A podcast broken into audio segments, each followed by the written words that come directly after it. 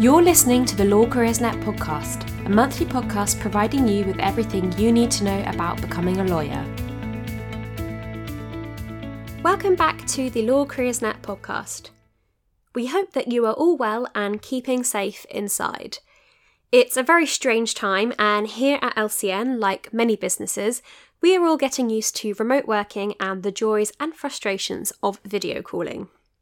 It's important to us that we keep you all as informed and updated as possible, which is why we're going to be continuing to record these podcast episodes and keep producing lots of editorial content across our site too. If you haven't seen it yet, we've launched our coronavirus information for students page on Law Careers Net, which has all the details of what firms are doing, who is suspending their vacation schemes, for example, plus what's happening in universities and legal education. Keep your eye on that page as we'll be updating it regularly, and I'll put the link in the podcast description. We're reporting on all the latest news as well, so head to our news section for that and make sure you're subscribed to the LCN Weekly newsletter to get our regular emails on everything that's going on. And of course, follow us on social media for the most up to date information. So, for this episode, a few weeks ago, I sat down with Elizabeth Rimmer, who is Chief Executive of legal mental health charity Lawcare. Lawcare works to promote and support good mental health and well-being in the legal community. Elizabeth and I spoke about how important it is for law students and junior lawyers to protect their mental health and what resources and information is out there. Obviously, everything has changed a bit since we recorded this conversation, but it's all still really relevant. After we play that clip, I'm going to be back with some tips and advice about protecting your mental health more specifically during lockdown, so stay tuned for that. And just a quick apology for the background noise you might hear during this conversation with Elizabeth. She was in our office recording with some colleagues, and I managed to grab her for this chat, but the room was a little bit echoey. It's all really good stuff though, so keep listening.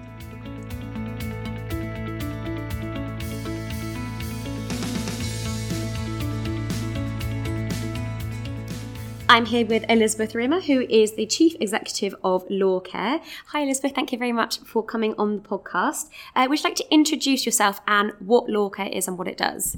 Okay, so I'm the Chief Executive of Lawcare.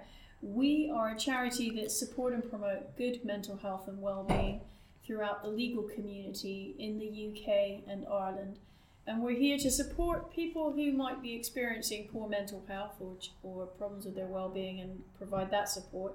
But we're also here to raise awareness about why mental health matters in the legal profession and really try and look at what we can do to prevent people um, from developing poor mental health in the first place and good mental health is obviously so important for absolutely everybody, but there is something to say about the legal profession, um, kind of in particular. Why why is it that um, you know aspiring lawyers and, and lawyers really need to consider their mental health?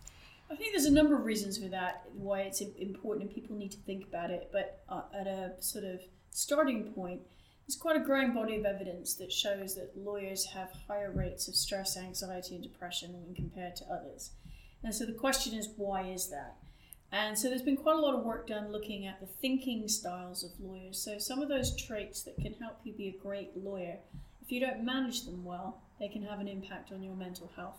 So things like perfectionism, um, being very self-critical, uh, rumination, overthinking, and uh, analyzing things. There's a lot of negative emotion in law. Uh, lawyers often have to look for the worst case scenario in something to then advise their uh, clients appropriately as to how they're going to mitigate that. And when you couple that with a, a very competitive environment in the 24 7 culture that we're in, um, it almost creates a perfect storm for some of the issues that we see. And I think for people coming into the profession, I don't want to sound like a, a doom monger, but I think it's really important to understand that law can be pressured at times. And so if you understand your own mental health and what your triggers are, um, it'll help you mm-hmm. navigate that and also help you be the best lawyer that you can be because as, as a lawyer your mind is your greatest asset. You know legal work requires clarity of mind and focus. So if you've got poor mental health you're going to be less able perhaps to do good legal work because your mind isn't going to be working in, in its best way. So i think there's a real opportunity for people coming into the profession now that there's greater awareness about mental health to really um, understand and learn about it so that they're prepared and they can get the most out of their legal careers. Thinking about uh, law students uh, in particular, you know, when they're applying for firms and kind of before they get that training contract, you know, do you have any tips on how they can really protect their mental health during that kind of competitive and stressful application process? I, I mean, I know it can be tough and it can be a lot of knockbacks if you're not getting those interviews and your applications are being rejected. So I think it's important to hang on to why you want to be a lawyer in the first place and, and not hmm. lose sight of that motivation as to why you're here and why you're doing it. But I think probably really important is to talk to your careers advisor back at law school or your personal tutor and talk to them about what you're feeling and how you're experiencing it to get that sort of emotional support to help you get through what may be a period of knockbacks in the hope that eventually you will get to where you want to be.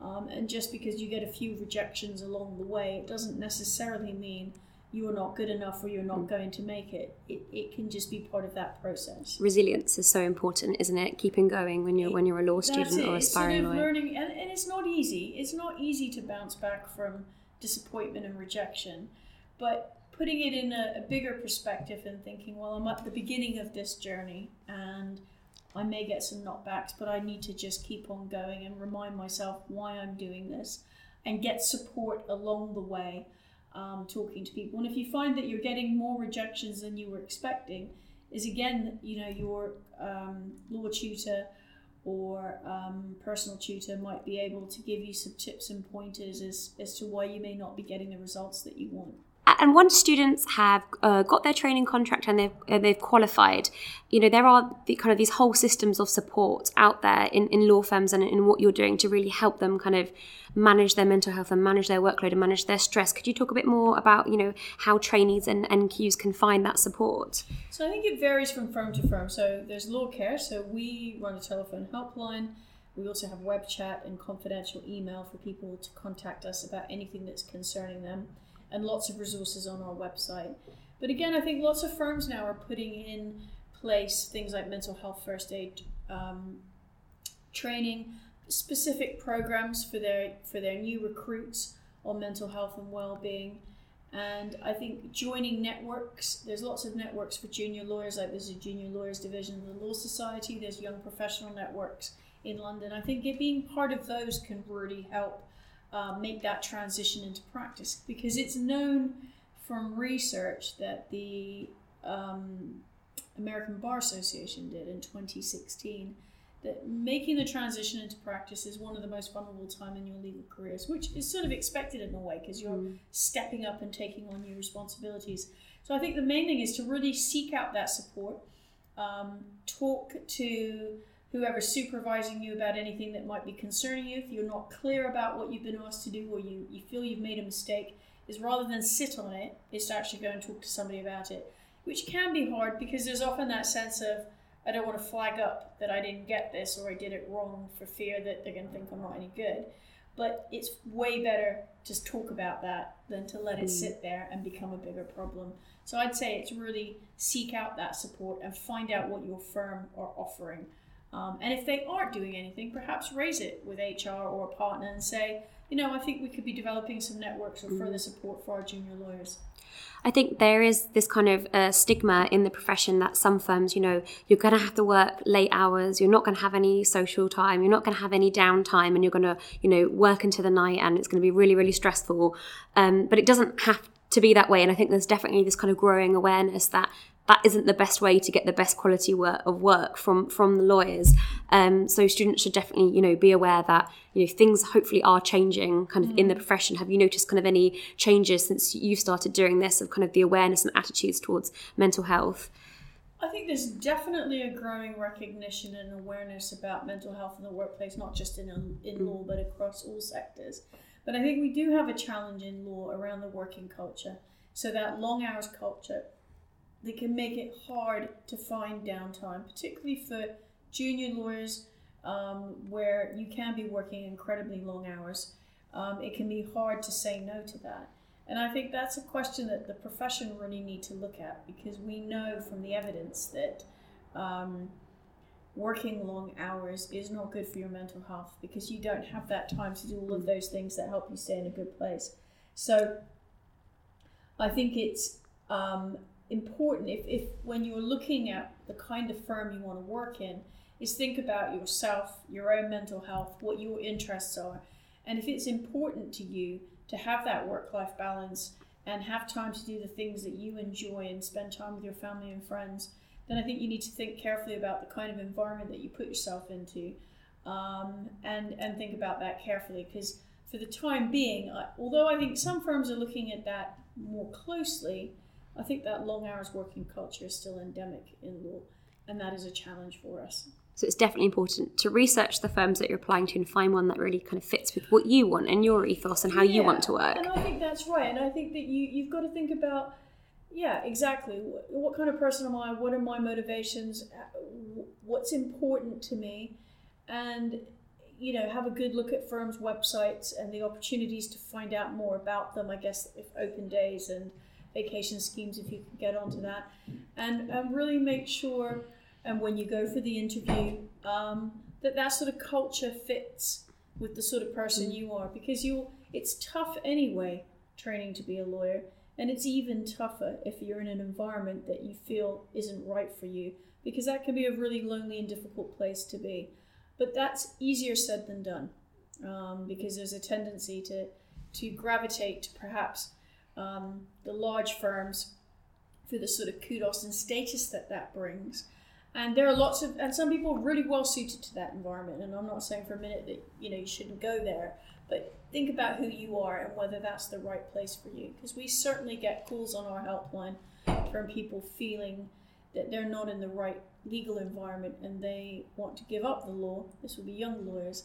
And what we always say is you know before making that decision to to give it up think well is it just I'm in the wrong type of firm? Should I be in it, or even in the wrong practice area? You know, what is it that really drives me and interests me? And then try and see if you can find an opportunity down that road. So Lawcare, you know, is an organisation that's been going for over 20 years, and we've run a telephone helpline, and it's a really safe place to talk about something that's bothering you, and it's really hard to put your hand up and admit that you're struggling. So if you feel you haven't got someone you can talk talk to either at um, your college or university or in the workplace, then we are another port of call that you can call and speak to us in confidence. You know, t- we've been going for 20 years now, so we've listened to tens of thousands of people in the legal profession talk about issues that are concerning them. So there's very little that we haven't heard before. Um, so I would really urge you, if you're looking for support, to get in touch with us and to have a look at our website because we've got a lot of resource on there, all tailored for people working in the legal sector or training in the legal sector with lots of top tips on sleep and well-being and managing email, uh, how to manage the pressure of, of exams. So we're really here to provide that support, and it's a free resource. So I would encourage anybody um, who's interested in mental health to have a look at, at what we can offer.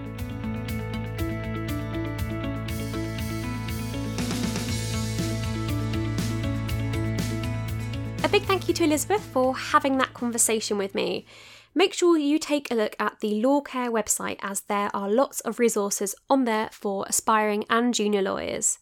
We also filmed a short video with her while she was in the office, so check out our YouTube channel as that's coming up later this week. It's worth pointing out as well that, as we've mentioned before on this podcast, researching a law firm's culture is extremely important before you apply to work there. So, if you're keen to find a firm that has a proven track record for offering its lawyers a good work life balance and that's important to you, then you need to conduct some thorough research, which will include speaking to the lawyers who work there. That will give you a good idea of what the firm values and how it supports its employees' mental health and well-being. Check out episode 11 of the Law Careers Net podcast for more information on how to research a firm before applying. We've also recently released a video talking about work life balance more generally in the legal profession, which features interviews from partners and trainees talking about what their firms are doing in this area. I'll link that in the description as well. While everything that Elizabeth spoke about is relevant for aspiring lawyers in general, perhaps more relevant is some advice on how aspiring lawyers can look after their mental health during lockdown. So, here are our four top tips. Number one, accept what you can't control. Although none of us could have imagined that this was going to be how we would be spending our spring this year, there is ultimately nothing any of us can do to change this situation apart from to stay at home and follow government guidelines on social distancing. As frustrating as that is, by accepting where we are and what we have to do, there are lots of positive things you can do with this time to research and build on your legal career. Which leads me to number two, do what you can during this time. Look, I know we're not all going to feel productive or positive every single minute of the day, and that's okay, but there are plenty of things to be doing that will help in the long run and make you feel better about being stuck at home. In my recent article on LCN, I suggested useful activities such as tidying up your LinkedIn profile, sorting out and analysing your previous work experience so that you're ready to hit the ground running when it comes to making applications in the new year, and catching up with the latest legal and commercial developments. Setting aside some time every day or even every week to think about your legal career and do some research will help you to feel in control and productive during this time. Number three, keep in touch with friends and loved ones. Social distancing doesn't mean that we can't stay connected to our family and friends through the joys of technology and social media.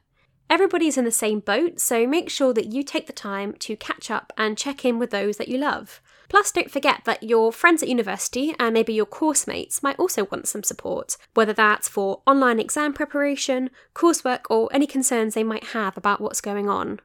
Creating online communities for people to interact and share their worries and ideas might be a really nice way to stay in touch with people from university.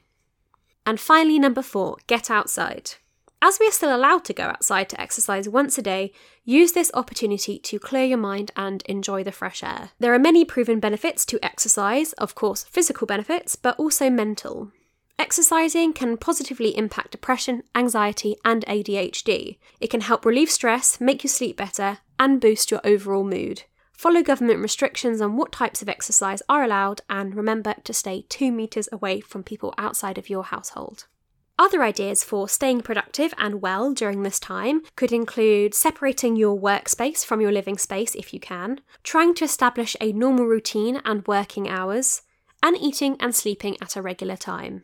If you have any tips on managing your mental health at this difficult time, let us know on social media. You can drop us a DM on Instagram or tweet us. And if you think that Law Careersnet could be doing more to support you, then also give us a shout. We'd like to provide all the information and advice that you need. That's about it for us this episode. We hope you've enjoyed listening and have found it useful. If you're wanting to listen to some more law related podcasts, my colleague Liv has put together a list of 15 podcasts that all law students should listen to, so you could get some ideas for further listening from that article. We'll see you next month. Stay safe, everyone.